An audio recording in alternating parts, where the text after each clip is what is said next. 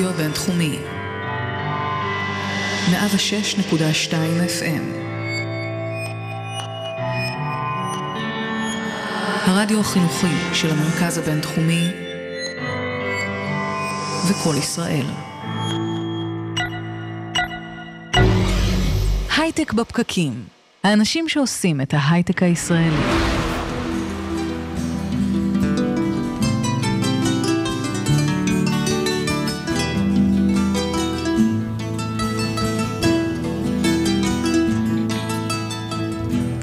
בוקר טוב, יום חמישי, 12 באפריל 2018, בהרצליה עכשיו 17 מעלות, הייטק בפקקים.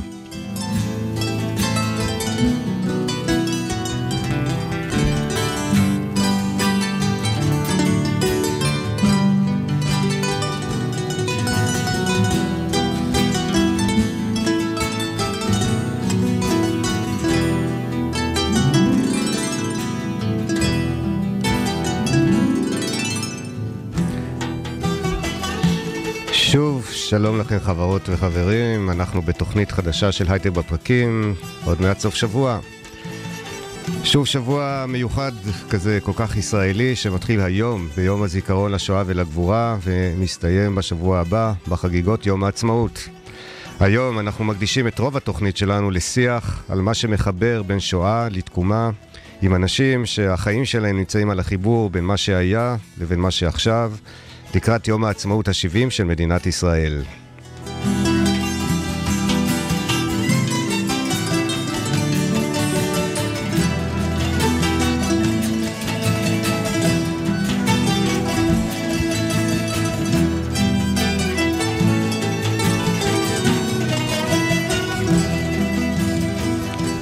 לי קוראים יזהר שי, ביחד איתי באופן שלנו הבוקר, סיון קלר, אהלן סיון, בוקר, בוקר טוב. טוב. והדר חיים, מה שלומך הדר? בוקר טוב, שלומי מצוין. שמחים להיות כאן איתכם, על גלי הרדיו הבינתחומי, במקביל אנחנו בפייסבוק live, בדף הפייסבוק של כלכליסט, וכמובן באיצטדיון הסטארט-אפ. חפשו אותנו מאוחר יותר גם בפודקאסטים, אפליקציית הפודקאסטים, בחיפוש, בפקקים. אתם מוזמנים לשלוח לנו גם היום שאלות, תגובות והערות בפייסבוק, עכשיו, תוך כדי שידור. אנחנו ננסה להתייחס. נמצאים איתנו הבוקר, מיד נדבר עם דרור פרל, סמנכ"ל חטיבת השירותים הטכנולוגיים ב-IBM ישראל. אחריו ידבר איתנו נועם בנד, מנכ"ל אלגומייזר. נתן לייבזון שלנו היום, בריאיון מיוחד על האקתון ניצוץ לדורות. חדשות השבוע, יעל שקד דמבו יגיעו לכאן מאוחר יותר. רמו ויינגוט יצטרף אלינו בסוף השידור הזה.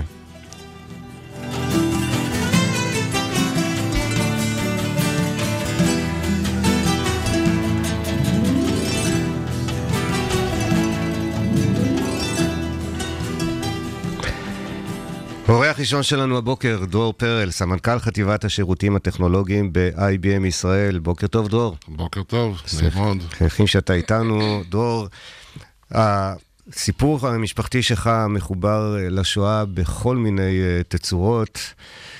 בוא תספר לנו קצת על אבא שלך. כן, האמת שאת הסיפור אני לא כל כך ידעתי, אני למדתי עם השנים. אבא היה מאותו דור שלא רצה לספר מה קרה לו בשואה. היו שתי דורות, אני קורא לזה. אלה שסיפרו וסיפרו וסיפרו, והיו כאלה שלא רצו לספר. ניסיתי לדובב את אבא בהרבה דברים, אפילו לשלוח אותו למיזם של ספילברג, לספר על עדויות של ניצולים, והוא אמר לי, אני לא מוכן לעבור את זה עוד פעם. כלומר, ידעתם שיש סיפור ברקע והוא לא רצה לספר את הסיפור. רוב חיי ידעתי שהוא היה בשואה והוא היה בברגן בלזן. האמת שזה בכלל הסוף. הסיפור היה הרבה יותר מורכב, והוא שרד למעשה ארבע מחנות. אה, שרד והשתחרר ממחנה ברגן בלזן ברגע שהאמריקאים שחררו את המחנה ב-15 לאפריל 45. אבל אותו סיפור למעשה התחיל במאי 44, שהגרמנים נכנסו להונגריה, והתחילו לשלח את כל ההונגרים למחנות ההשמדה.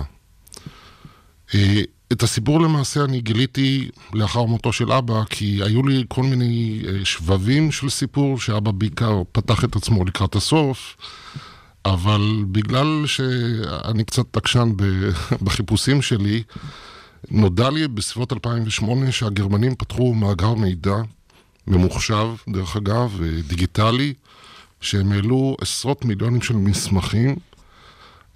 המאגר הזה אבל לא היה כל כך נגיש. ברגע שהם פתחו אותו לווב, אני חושב שהייתי בין הראשונים שביקשו בצורה פורמלית תנסו למצוא פרטים על אבא. כתבתי ממש אינפורמציה. ואנחנו מדברים על 2008, אבא כבר נפטר? אבא נפטר. ממש מיד קצת אחרי הפטירה שלו. אה, וכתבתי את שם המשפחה שלי, פרל, עם כל מיני עיוותים, עם E, עם A. לא ידעתי בדיוק איך הם כתבו את זה, איך כותבים יצחק, אה, באיזה הטיה ובאיזה הבהרות. איפה הוא היה, פחות או יותר. וחיכיתי, האמת שלא לא ציפיתי לשום דבר. דרך אגב, המוסד הזה נקרא ITS, International Tracing Services. הוא נמצא בגרמניה, אם תחפשו את זה בגוגל, ITS רווח גרמני, אתם מיד תמצאו הלינק הראשון. זה משהו שכל יוצא שואה אה, או לדורותיהם רוצה לחפש אינפורמציה, זה מאוד מאוד מועיל. מילאתי אינפורמציה, והאמת שלא ציפיתי להרבה, אחרי מספר חודשים אני מקבל איזשהו אימייל, מה כתובת המשלוח, הדואר אליך הביתה. כתבתי, עוד פעם, לא האמנתי. אחרי שבועיים מגיע לי מעטפה חומה, עם איזה עשרים ומשהו מסמכים. המסמך הראשון שאני פותח אותו, זה המסמך הזה. ומי שלא צופה בנו עכשיו אה, בפייסבוק, אה, דרור מחזיק פה תעודה שנראית תעודה חומה. ומה שאני מצליח לקרוא פה, לקרוא פה באנגלית, אה, זה בעצם בגרמנית, נכון? זה בגרמנית, אני אקריא מה שמעניין פה בדברים האלה. מדובר פה על זה ממש חותמת שהוא התחייל באושוויץ, או התקבל לאושוויץ בשפה שלנו, 24 למאי 1944. אה, מתי הוא נולד, מספר האסיר שלו, השם שלו, ואחר כך יש על זה עוד חותמת, מתי הוא עבר למחנה השני שנקרא מיטל באודורה, אבל נעזוב את זה. והגרמנים המסמך... טרחו לכתוב פה שהוא הונגרי יהודי. נכון. שלא נתבלבל חלילה. נכון. ורשום פה שמו יצחק פרל. נכון. האמת שאני פתחתי את המסמך הראשון הזה, כל השערות שלי סמרו, וכל מסמך שהיה, וכל המסמכים, תבינו, זה בצבע הזה החום, זה מסמך שיש לו מספר סריאלי, הוא מתועד, אני יכול לבקש אותו בכל רגע, אני יכול לנסוע להרכיב וממש לנגוע בנייר עצמו. אה, עשרות של מיליונים של מסמכים על יהודים שלדעתי לא יודעים שזה בכלל קיים.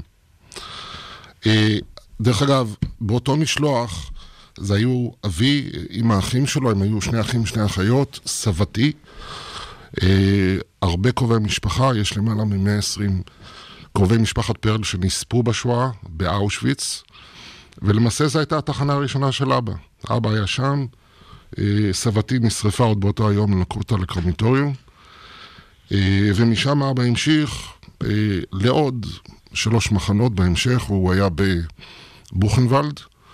מבוכנוולד העבירו אותו לדורה, שם כמות האסירים שנשארה מועטה ביותר. בדורה זה היה מחנה כפייה בתוך, בלב גרמניה, בתוך הר. אה, הם בנו את הפצצות V1 ו-V2 להפציץ את האנגלים. ולקראת סיום המלחמה, כשהגרמנים כבר הבינו שהם הולכים להפסיד את כל מי שנשאר בחיים, הם לקחו בצעדות מוות למחנות שונים. את אבי לקחו לברגן בלזן. הוא הגיע לברגן בלזן בתחילת אפריל 45, ב-15 לאפריל כשכוחות ההצלה, בוא נקרא לזה, של הבריטים והאמריקאים פלשו למחנה, הם השתחררו. אבי השתחרר 40 קילו. וואו. הוא שקל 40 קילו. 40 קילו. וזה לקח לו אחר כך עוד uh, תהליך די ארוך של שיקום בתוך גרמניה. Uh, מתי הוא עלה לישראל? הוא ניסה לעלות לישראל כבר בסוף 47. אה, הוא עלה עם אוניית מעפילים, גאולה. את האונייה הבריטים תפסו, ולא מספיק שהוא עבר את השואה, תפסו אותו שם, סובבו את האונייה לקפריסין, והוא נשאר שבוי בקפריסין עוד למעלה משנה. בסופו של דבר הוא עלה לארץ בסוף 48, תחילת 49, ומאז הוא לא עזב את הארץ. כל חייו. את אמך הוא הכיר איפה? Uh, הסיפור הוא מעניין, כי את אימא הוא הכיר בקפריסין גם כן. אימא גם כן הייתה באוניית מפילים אחרת, בפניורק. הם מצאו את עצמם שם כזוג בקפריסין, וכשהם עלו לארץ שניהם, אז הם התחתנו. דרך אגב, הם עלו לארץ, באותה ארץ זה היה חיפה, רוב האוניות הגיעו לחיפה. כמו שאתה מכיר אותי, אני נשארתי חיפאי. נכון, נכון. אמ, והסיפור הזה כל הזמן מסתובב במשפחה, ואתם יודעים שהיו דברים, אבל לא מדברים עליהם. לא מדברים, מדברים שזה כאילו היה, אבל לא רוצים לפתוח את הפצע הזה. כי זה פצע מאוד מאוד כואב. אה, אני האמת שניסיתי למצוא עוד קרובי משפחה, ואני הצלחתי איכשהו למצוא, אבל משפחת פרל עצמה, מאותו ענף שאני הגעתי, כמעט כולה הוכחדה. תגיד, דרור, במהלך הקריירה המקצועית שלך, אתה מנהל בכיר ב-IBM בישראל, הסתובבת הרבה בעולם וגם באירופה, יצא לך להגיע לגרמניה? האמת שדי נרתעתי בתור בן של יוצא שואה בכלל לבקר בגרמניה. אני זוכר שהפעם הראשונה שלי שהייתה בגרמניה, התקשרתי לאבא ואמרתי לו, אבא, אני נמצא ביער השחור. הוא אומר לי, איפה אתה נמצא? אני אמרתי לו, בפרייבורג. הוא אומר לי, אני מכיר את המקום הזה. אני אומר לו, למה אתה מכיר? הוא אומר, אחרי ברגן בלזן הייתי צריך להשתקם, הייתי צריך לעלות במשקל. פשוט אה, שיקמו אותנו למעלה משנה שם בפרייבורג. ואני זוכר שאני מדבר איתו באוטו, ואני נוסע בתוך שדה, אה, חמניות, ואני אומר לו, אבא, אנחנו ניצחנו. אז הוא אומר לי, למה אתה אומר את זה? אני אומר לו, אני נוסע פה עם הנכדים שלך באוטו, ואני שומע שיר ישראלי של שלמה ארצי. מה השיר ששמעת? ארץ חדשה. וזה הניצחון.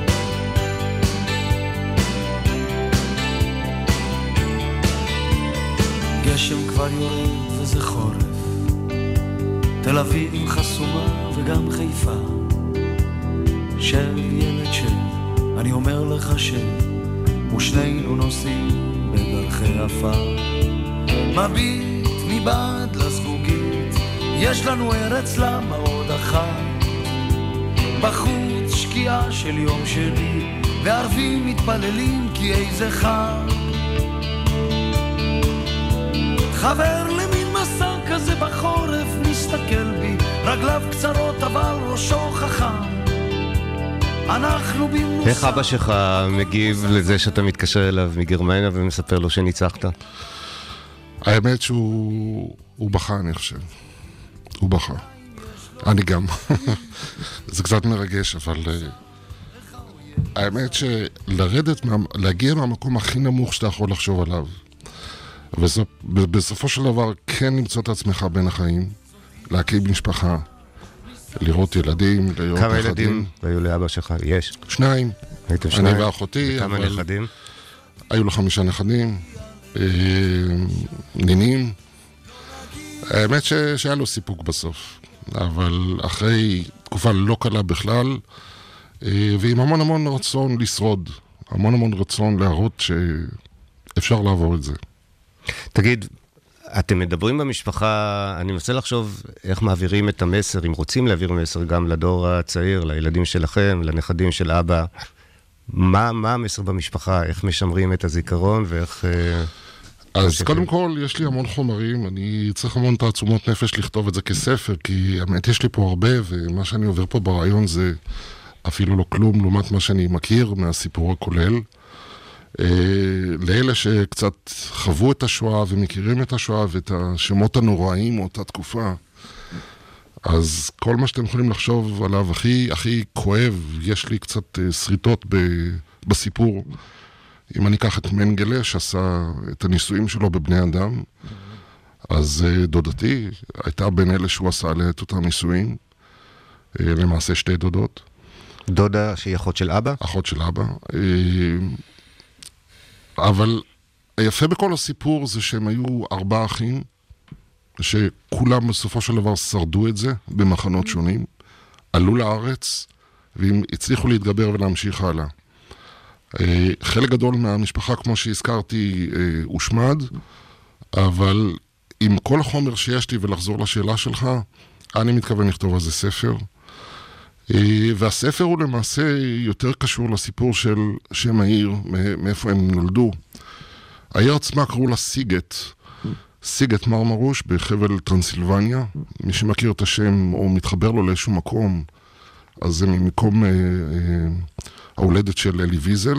אלי ויזל היה גם כן דמות שאבי הכיר, הם היו מאותה שכונה, מאותו רחוב. אה, וסיגה, דרך אגב, זה אי, אה, שם פירוש השם. ואני תמיד חשבתי שאבא שלי שומר אותי בתוך איזשהו אי, כדי שאני לא אהיה, מה שנקרא, מותקף מכל השליליות של, של השואה, באיזשהו צלופן כזה, כדי לא להעביר את הילדים את מה שהוא עבר. אבל אני חושב שאת הדברים האלה אני כן הולך לכתוב, וכן אני הולך אה, לשמר בספר. אה, יש לי שכולם ידעו. שאלה קטנה, אה, אתה הצלחת בעצם לקבל את כל הקורות חיים שלו? זאת אומרת, מהרגע שהוא, מהעיר בעצם שממנה אה, הוא נולד ועד בעצם הסיום שהוא הגיע לארץ בעצם? כן, יש לי את כל ההיסטוריה, גם מהמסמכים האלו שאני מצאתי ב-ITS, אבל גם המסמכים מהסוכנות היהודית. כשהוא עלה לארץ עם אוניות המעפילים, בקפריסין, בעצם עלייתו. אז הצלחת לחבר את כל הפאזל ו... ממש. ממש. והסיפור המשפחתי קיים וימשיך. אה, בעוד אנחנו מדברים, ענת אה, גרימלנד אה, כותבת לנו בוקר טוב, ליאור ויצמן אומר סיפור מרגש דרור, ניב מקס קליימן אומר מרגש ועצוב מאוד, מירי ברגר אומרת מרגש דרור, תודה שאתה משתף. תגיד, אתה היום מנהל בחברה בינלאומית, נציג נאמן של ההייטק הישראלי. מה המסר שאתה לוקח, אה, אם יש דבר כזה, אתה לא חייב להיות שליח של כולנו, אבל אם יש דברים שמחזקים בך את תחושת השליחות בגלל המקום שממנו אתה מגיע, ואם כן, מה היא? האמת שאני הרגשתי שליח אה, רוב חיי, בעיקר אה, המקצועיים, בוא נגיד. יצא לי להיות בשליחויות גם ממקום העבודה, בשליחויות באירופה, בתפקידים לא רק ישראלים, אלא תפקידים אירופאיים. וזה לא רק שליח של מקום העבודה, אני הרגשתי שליח של ישראל.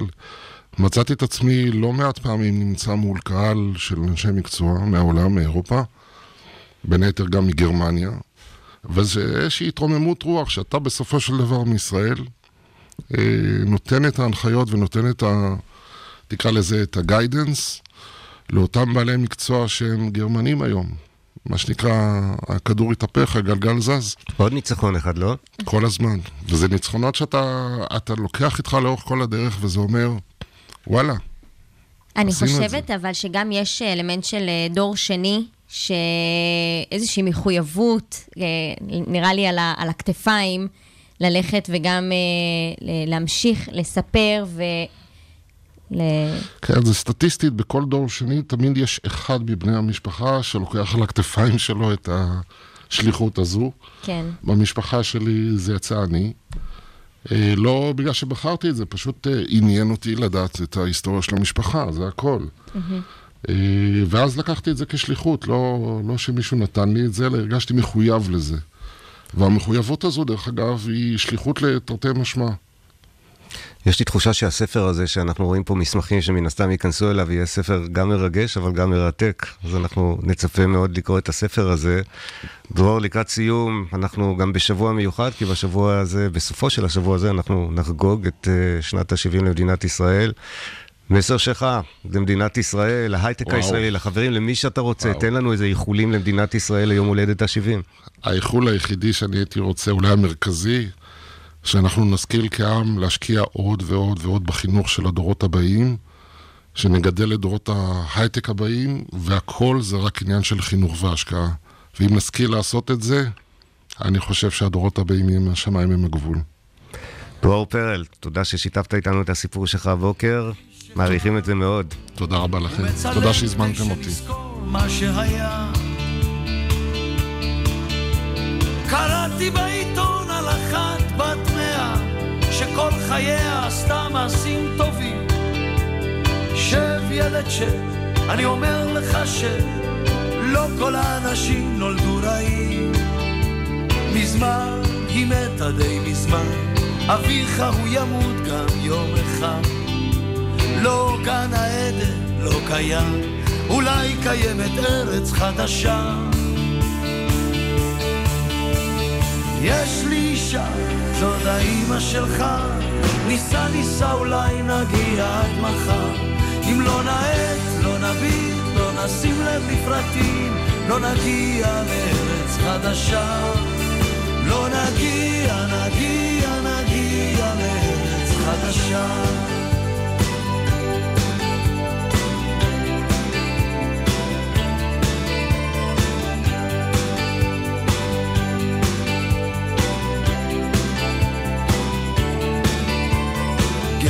כבר יורד וזה חורף, פעם זה הכל היה ורוד.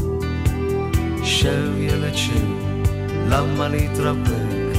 משהו חורק בזיכרון. מביט מבעד לשלטים, עיניים יש כדי להסתכל. תגיד, שואל אותי האם, האם ייתנו לנו בכלל להיכנס?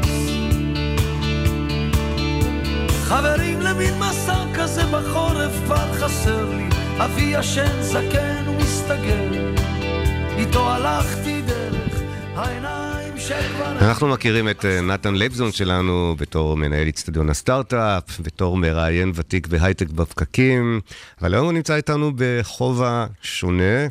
נתן לייבזון נמצא כאן עם הכובע של יזם הקטון. בשם ניצוץ אה, לדורות, והקאטון הזה יש לו אופי מאוד מיוחד ומאוד משמעותי וקשור מאוד uh, ליום הזה. נתן, בוקר טוב. בוקר אור. ניצוץ לדורות, מה זה? כן, אה, ניצוץ לדורות זה הקאטון למען ניצולי השואה, חינוך והנצחה, שנוצר לפני בערך שנה, שארז, שותף שלי ואני שוחחנו. אנחנו שנינו אוהבים האקתונים, מאוד ככה מחוברים לכלי הזה, לאווירה, לפתרונות שהאקתונים נוטים לייצר. ודיברנו בינינו, שאלנו, למה, איך זה שלניצולי שואה עדיין לא היה האקתון מיוחד? כי כולנו יהודים, יודעים אה, כמה אתגרים יש לניצולי שואה, כל פעם סביב יום השואה, בשבוע הזה. גם מי שיצא להסתכל השבוע בטלוויזיה, אז רואה הרבה כתבות על ניצולי שואה, על המצב שלהם, על הבדידות, כסף לתרופות שחסר להם, אה, חלקם עריריים, חלקם צריכים... אה, מי שלא מכיר, מה זה האקתון? רק שככה ממש בשתי מילים. אה, האקתון בעצם זה אירוע טכנולוגי שנמשך רצוף 24 שעות ומעלה, שמתאספים מתכנתים, יזמים, אנשי מוצר, product, ובאים ליצור פתרונות טכנולוגיים לרוב, לכל מיני אתגרים או להשתמש בטכנולוגיות. אז האקתון שלנו באמת נועד ליצור, לפתור אתגרים. איזה אתגרים מיוחדים לניצולי השואה שהם לא לגיל השלישי פשוט? שאלה טובה. אז קודם כל, כדי שלא סתם נסתכל בטלוויזיה ונשאל מה האתגרים, אה, כי התקשורת לפעמים לא, לא מראה את הצד הנכון, אז היה לנו חשוב לחבור לעמותות.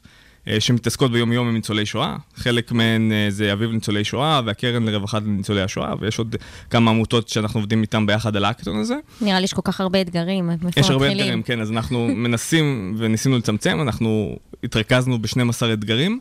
אה, זיקקנו איתם את האתגרים כדי להבין לאיזה כיוון הולכים. עכשיו לגבי השאלה שלך, לגבי הגיל השלישי, אז האקטון מחולק לשלושה חולקים. נכון, אנחנו מנסים לפתור בעיות ביום-יום של ניצולי שואה, אבל גם אנחנו הולכים לכיוון החינוך וההנצחה, שזה לא קשור לגיל השלישי.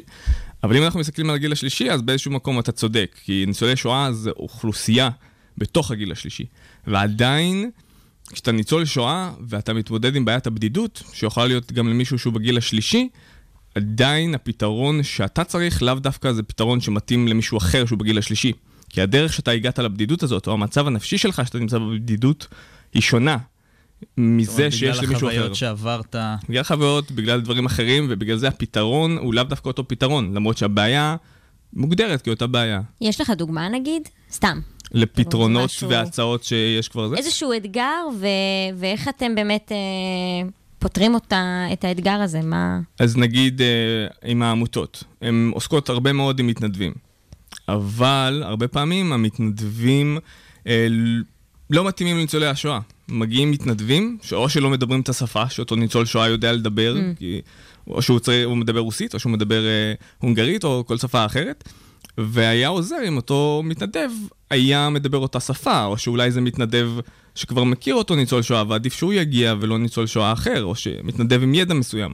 אז אפילו מערכת כזאת של ניהול מתנדבים נכון והתאמה לניצולי שואה, או מערכת שתמיד יודעת לזהות מתי יש ניצול שואה בודד, ולשלוח עכשיו מתנדב שנמצא בסביבת מקום, זה דברים שכבר העלו לנו כאתגרים, מצד אחד, מצד שני גם היו כבר אה, אנשים שנרשמו להקאטון, שבדיוק דיברו על הדברים האלה, ככה שזה יפה לראות, שיכול להיות שהאינטרסים פה ייפגשו ובאמת יצא כזה מוצר. זה מעניין, כי אתה מדבר על בדידות, בדידות זה היה משהו שהוא היה אתגר ה... כי גם, גם אני, אם אני חושבת על זה, באמת זה, זה, זה נראה כמו האתגר העיקרי. של אה, באופן כללי גיל שלישי, ואני חושבת בפרט לניצולי שואה שחוו את כל הטראומות, אז באמת בדידות זה היה האתגר העיקרי שדיברתם עליו? או... יש, יש הרבה אתגרים, תלוי, כל אחד מסתכל מזווית שונה, כל אחד מושך לכיוון אחר מה האתגר העיקרי, אנחנו לא יודעים מה האתגר העיקרי. אפילו אם אנחנו לא נפתור את האתגר העיקרי, אבל כן נפתור אתגר שהוא מהותי לאלף ניצולים, למאה ניצולים, זה מדהים.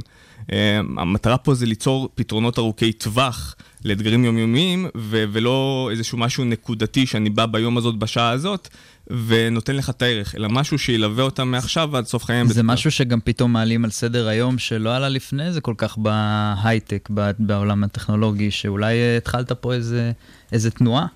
אני לא יודע אם התחלתי, אה, בדיוק עכשיו באופן...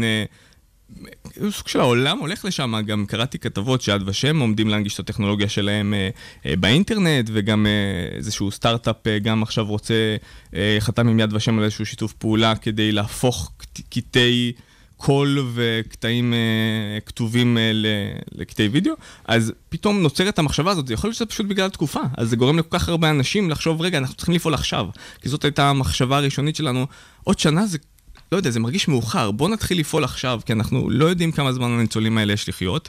אה, עשר שנים, פחות, קצת יותר, אבל הגיע הזמן להתחיל לעשות, ולהגיע מהמקום שעדיין לא, לא נעזרנו בו, ואני- מעולם ההייטק. אני רוצה רגע לחזור להאקתון עצמו. איך אתם באמת, אה, דיברת על זה שזה, אתם לא רוצים שזה יהיה משהו שהוא יהיה נקודתי, אז איך באמת אתם יוצרים את ההמשכיות הזו? זו גם שאלה מאוד יפה, שאלות- טובות הן. אה, תודה. זה אתגר. אנחנו, מצד אחד אנחנו מאוד רוצים לעזור ו- ולתרום, מצד שני אנחנו לא יכולים להתחייב על המשכיות. אבל אנחנו כן יוצרים את כל הפלטפורמה ומביאים גם כמה שיותר גורמים. מעולם העמותות, בגלל זה אנחנו מערבים את העמותות. אנחנו מביאים גם הרבה חברות הייטק, אה, הרבה שותפים שיש לנו, מייקרוסופט, שהם אה, גם נותנים תמיכה ו- ותשתית אה, טכנולוגית, את הענן שלהם לאירוע, ו Ernst & Young ומטריקס אה, ו AppsFlyer, אנחנו מביאים הרבה מאוד חברות מעולם ההייטק, וגם בתקווה שאולי חלק מהפתרונות שיעלו שם, אז יראו לנכון או לקדם בעצמם בתור חברת טכנולוגיה, או לחבור לעמותות ולפתח ביחד. אה, ובסופו של דבר יש את היזמים, שהם מפתחים את הרעיונות, ומי שיזכו במקומות הראשונים גם יקבלו פרסים כספיים.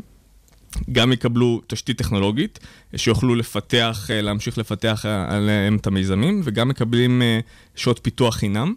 שכל הדברים האלה, כל הפאזל, כל התמיד הזה שאנחנו יוצרים, זה באמת במטרה לתת רוח גבית לכל מיזם שיעלה. אבל דבר עוד יותר יפה, שזה, אנחנו לא רק מדברים על רעיונות שייווצרו תוך כדי האקתון, יש גם כבר סטארט-אפים שעוסקים בתחום השואה, שנרשמו להאקתון, וואו. וישתמשו בהאקתון הזה, יעזרו בהאקתון בעצם לקבל את הבמה, את הפלטפורמה. איזה סטארט-אפים למשל, זה מעניין. יש, אה, יש הרבה סטארט-אפים בתחום ההנצחה, שזה מאוד, אה, מאוד, זה, זה יותר הרוח, הולכים לכיוון הזה, הנצחה וירטואלית, הנצחת, אה, הנצחה בווידאו, כל מיני דברים שנעזרים בטכנולוגיה.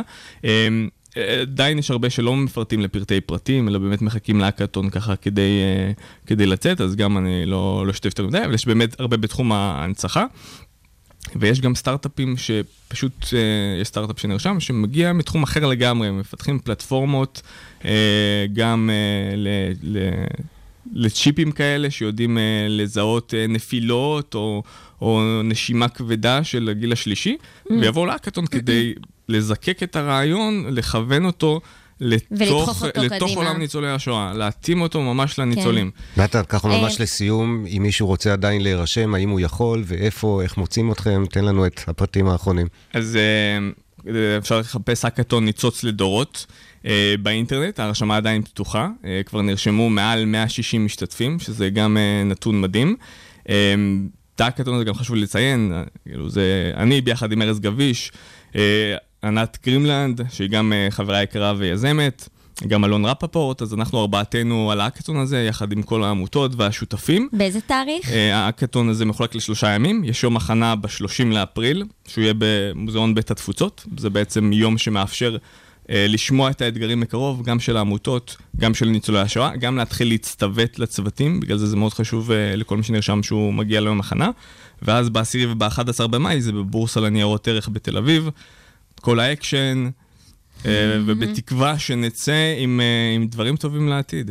נתן לייבזון, האקתון ניצוץ לדורות. תודה והרבה הצלחה. תודה, תודה.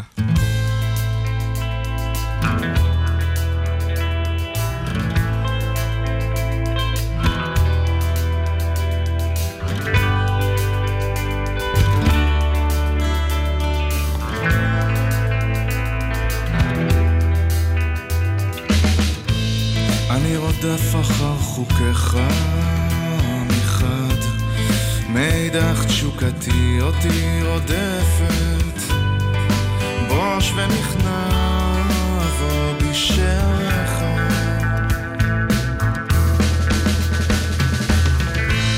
והלילות הארוכים והבדידות והשנים והלב הזה שלא ידע מרגוע. עד שישקוט הים עד שינוסו הצללים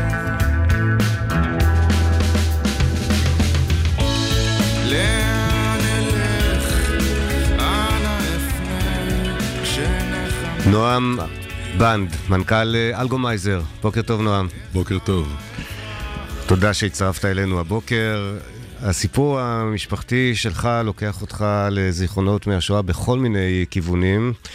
ספר לנו קצת על אה, סבא שלך. האמת היא שהוריי היו שניהם ילידי הארץ. אבא שלי נולד בארץ, אבל סבא שלי נתפס בזמן השואה בווינה והוא עבר למחנה דכאו. אנחנו ידענו בבית שסבא עבר את השואה, אבל הוא אף פעם לא סיפר מה קרה לו. בסך הכל הוא היה הסבא היחידי שלי בעצם ש, שעבר את השואה, גם סבתא עלתה לארץ לפני השואה וגם מצד אמי, אנחנו משפחה שורשית בארץ מירושלים. ואת הסיפור של סבא לא כל כך הכרנו, הוא לא דיבר על זה מעולם. ואבי כאמור נולד בארץ. וההורים דיברו איתכם על הסיפור הזה, או שזה היה משהו ש...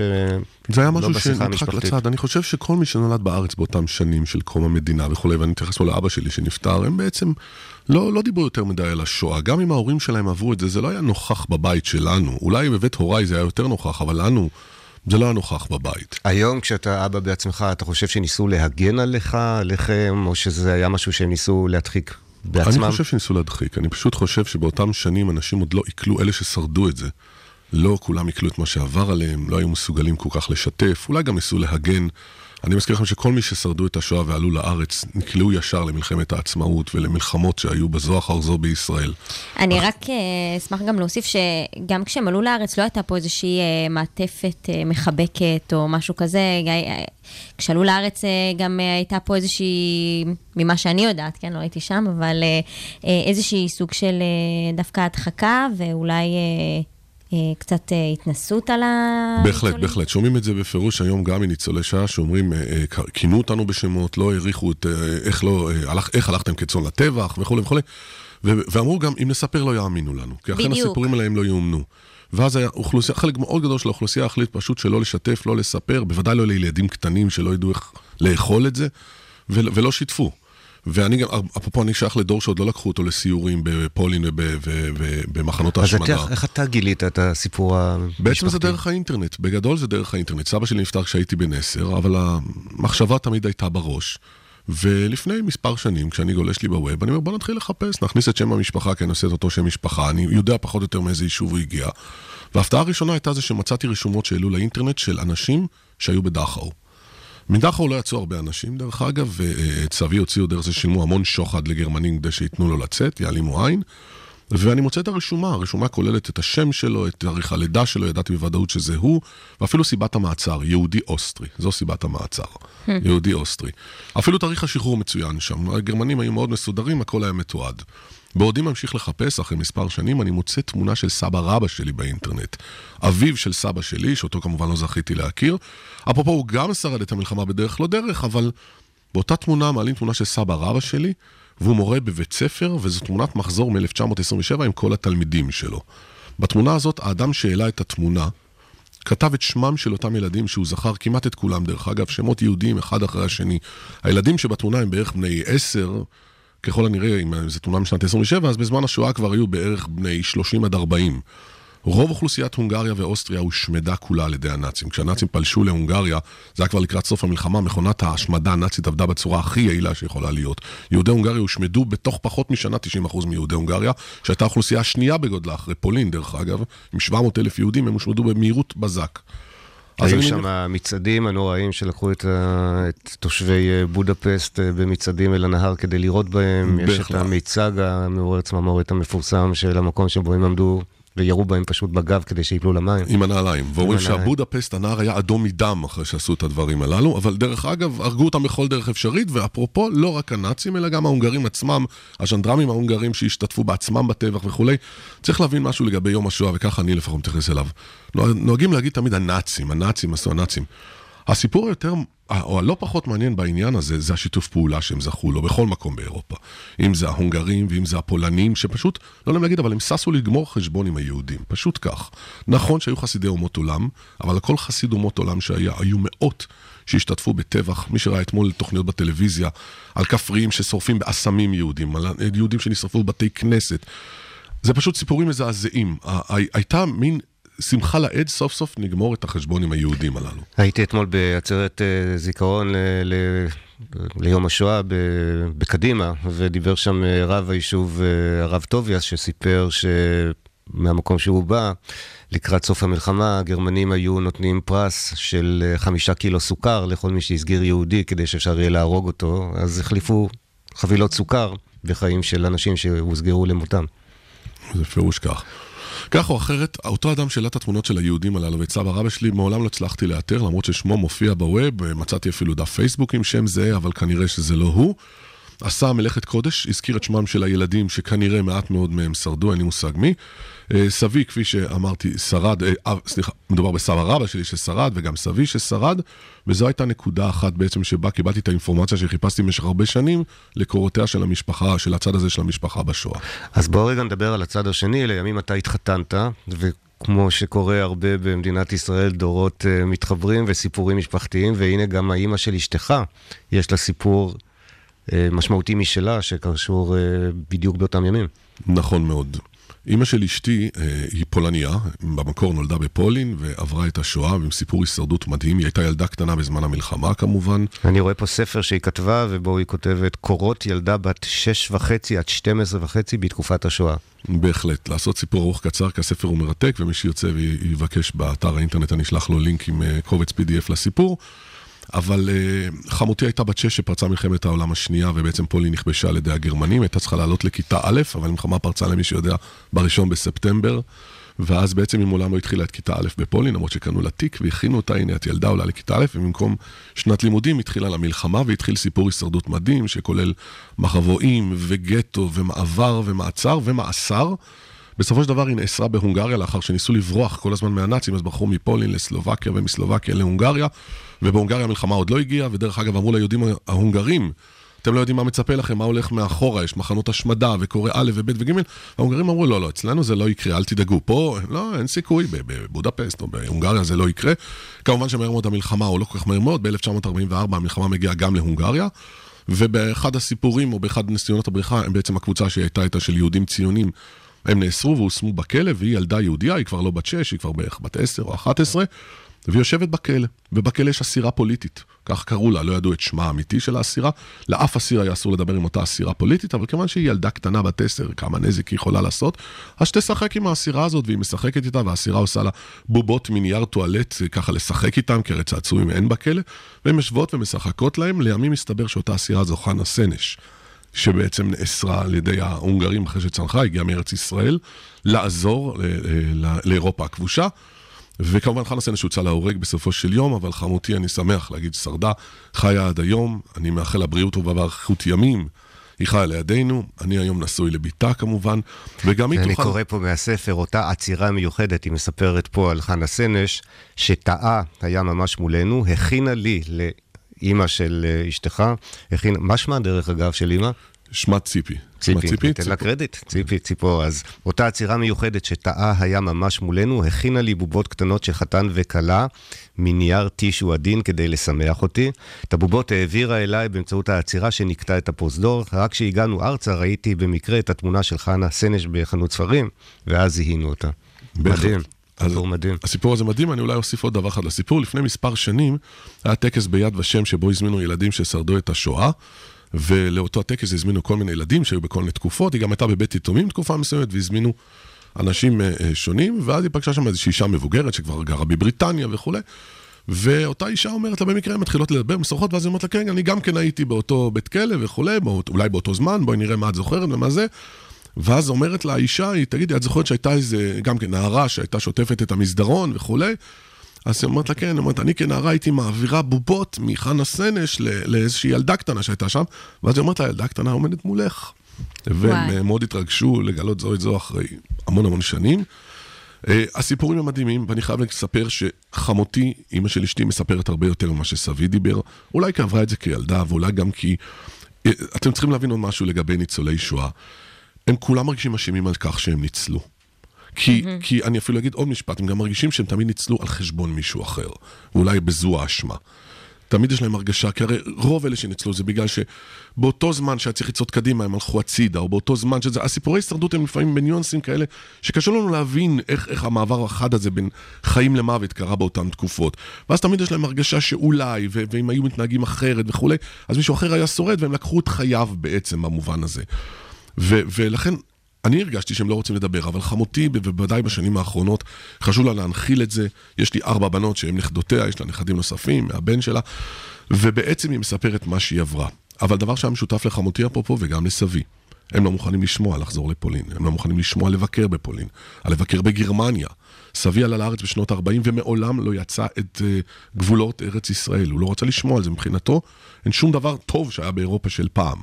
לא מתרפק על זיכרונות כאלה, לא מרגיש שום דבר. ואיך אתה עם זה? אתה נסעת לאירופה? אז אני חייב להגיד, אנחנו בעולם ההייטק, ובעולם ההייטק אנחנו קצת גלובליים, וכשאני אומר קצת גלובליים זה אנחנו מוכרים את המוצרים שלנו למדינות בחו"ל, לרבות אירופה, אנחנו משתתפים בכנסים ובתערוכות, אנחנו פוגשים חברות ממקומות שונים, ובשנים האחרונות רואים יותר ויותר מדינות של מזרח אירופה לשעבר, אם זה פולין או הונגריה, או בוודאי גרמניה, שהיא מדינה מערבית, גם אה, אחרי האיחוד, ו... והרגשות שלי מעורבים. אני מגיע למקומות האלה לרגל העסקים, כי זה חלק ממה שצריך לעשות, אני לא מטייל בהם. וכשאני אומר אני לא מטייל, אני לא לוקח את ילדותיי ליער השחור בגרמניה.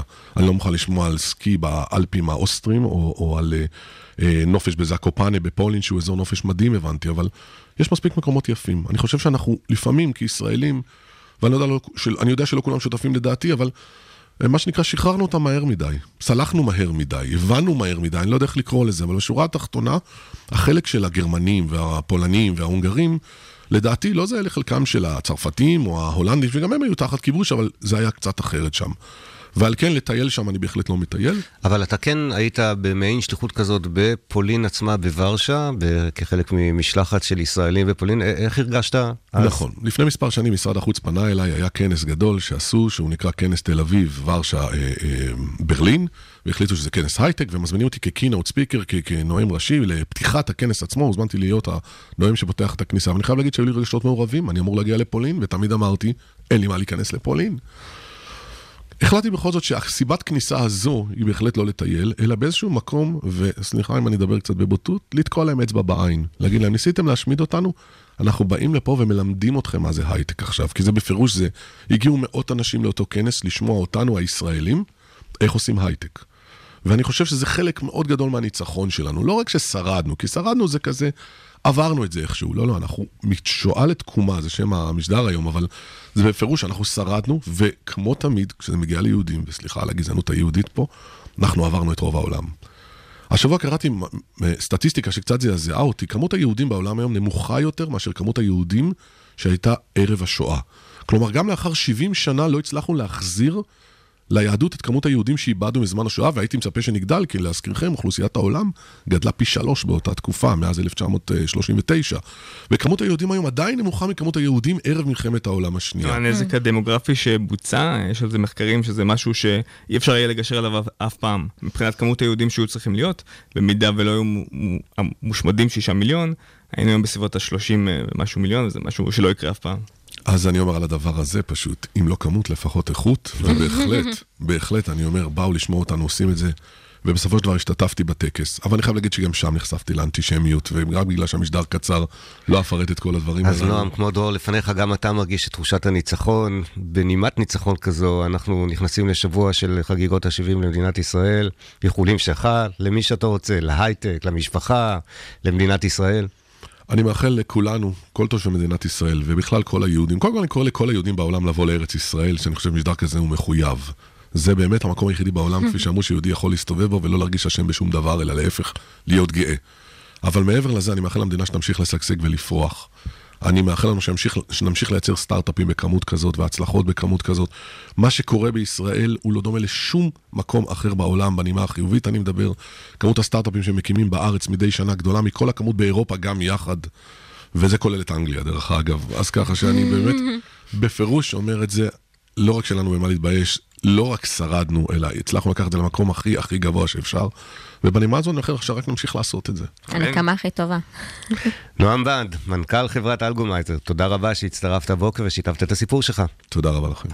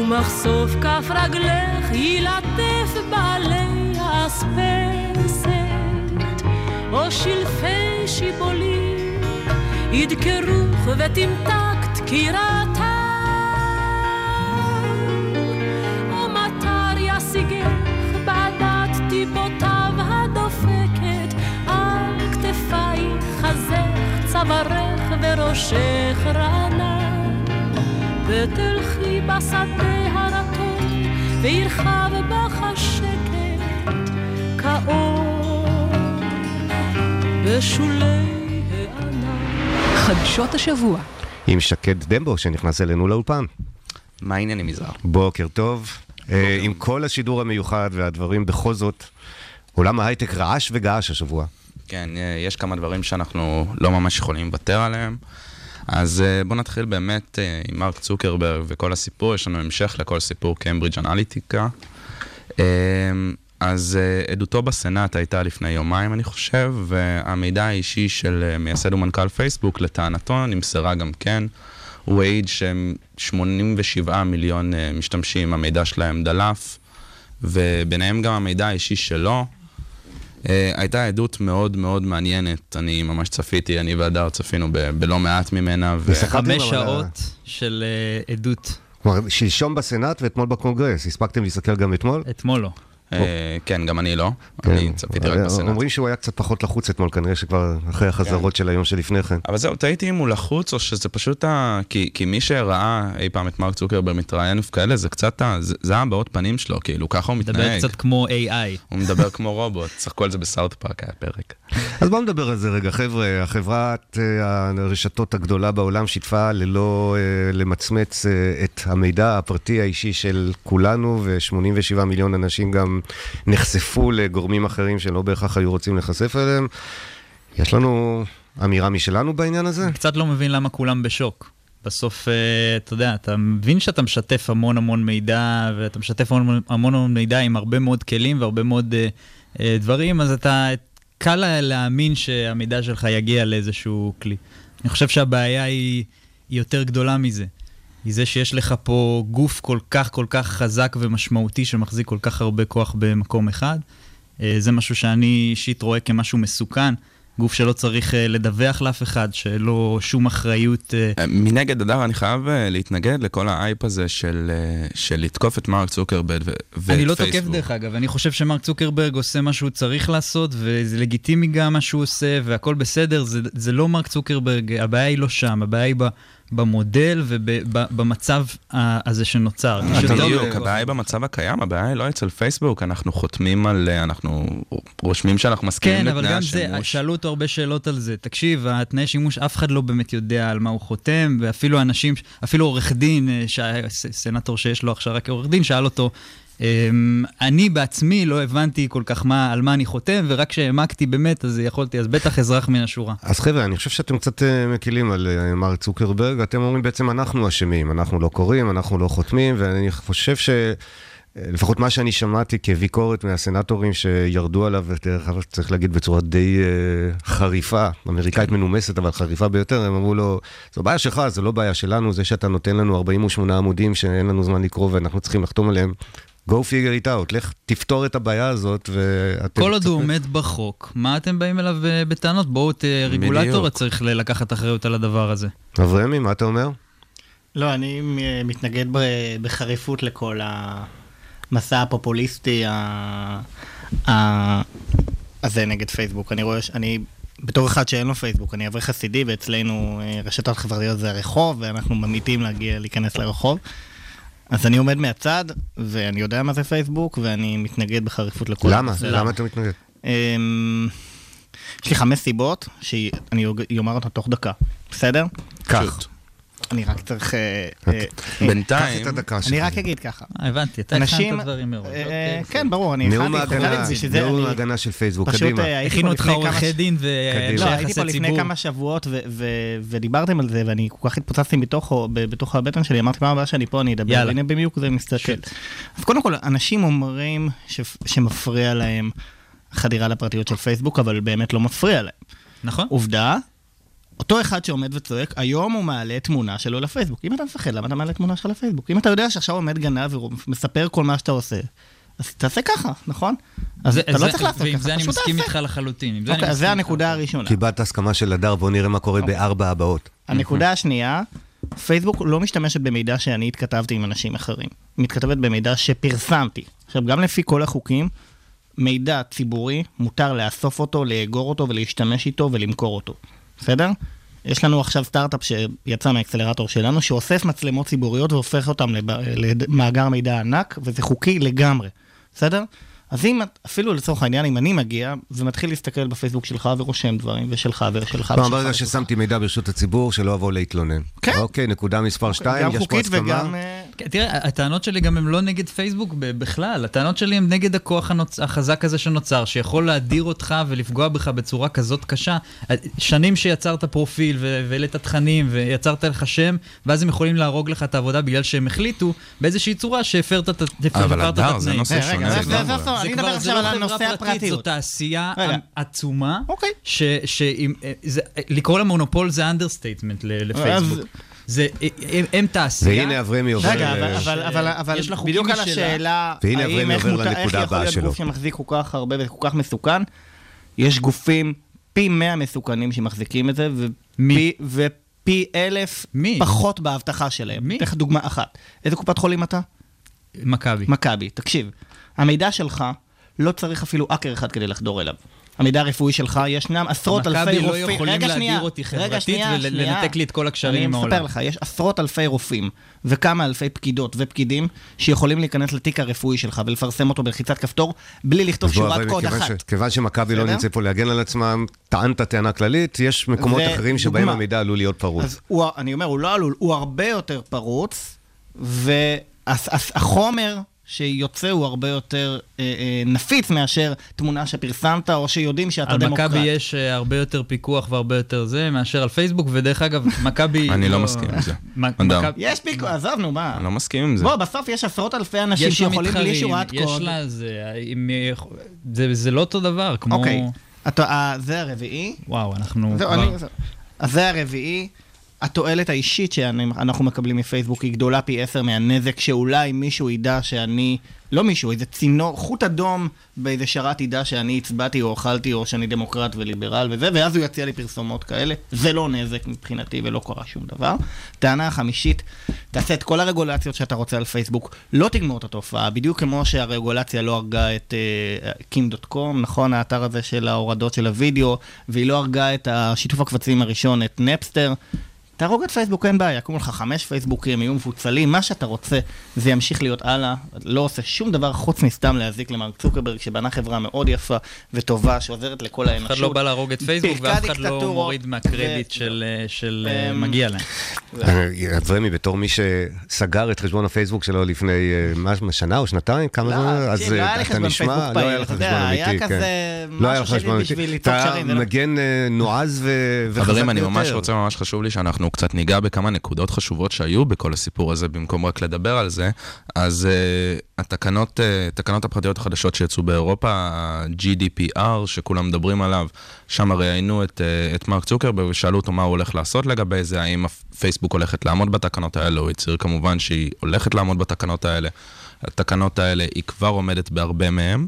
בלי שבעצם היא הייתה חייבת, והיא הולכת להכיל אותם גם על כל שאר העולם. אז uh, האמריקאים מבסוטים מאוד בנושא הזה.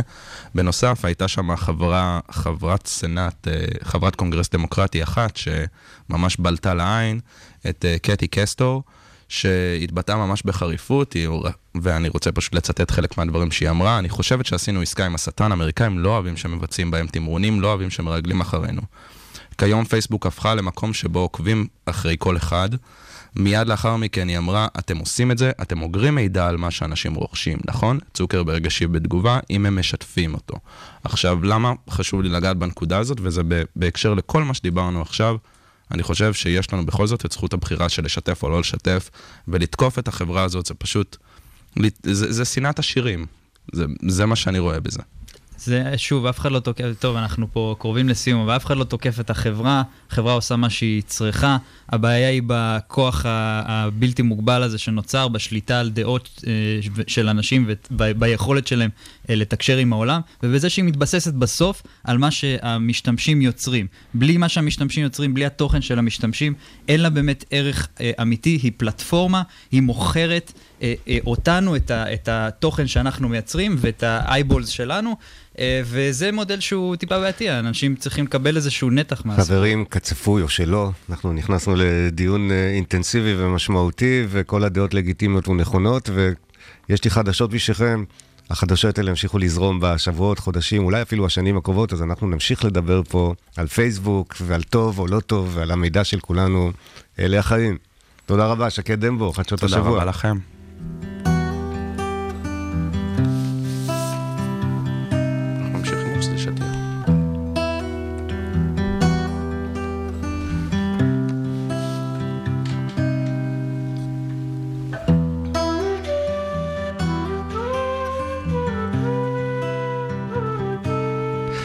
פרשת השבוע שלנו היא תזריע מצורע, ואנחנו, זה שתי פרשות מחוברות, אנחנו לא נספיק לדבר עליה, אבל אברמי, תרשה לי, בחרתי בכל זאת תפילה כזאת, כי אנחנו בשבוע מיוחד.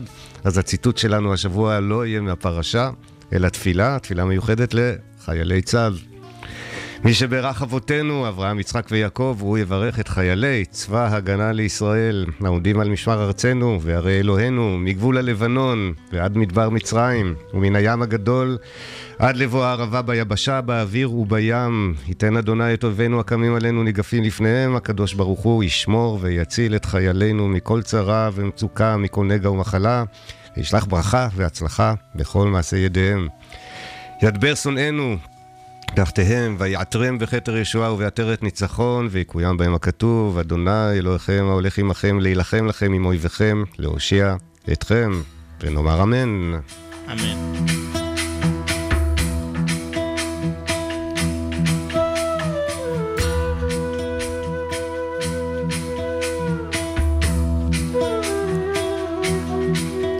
הייטק בפקקים של יום השואה, דברי סיום, אדר. שנמשיך uh, לזכור עוד uh, דורות uh, רבים הבאים אחרינו.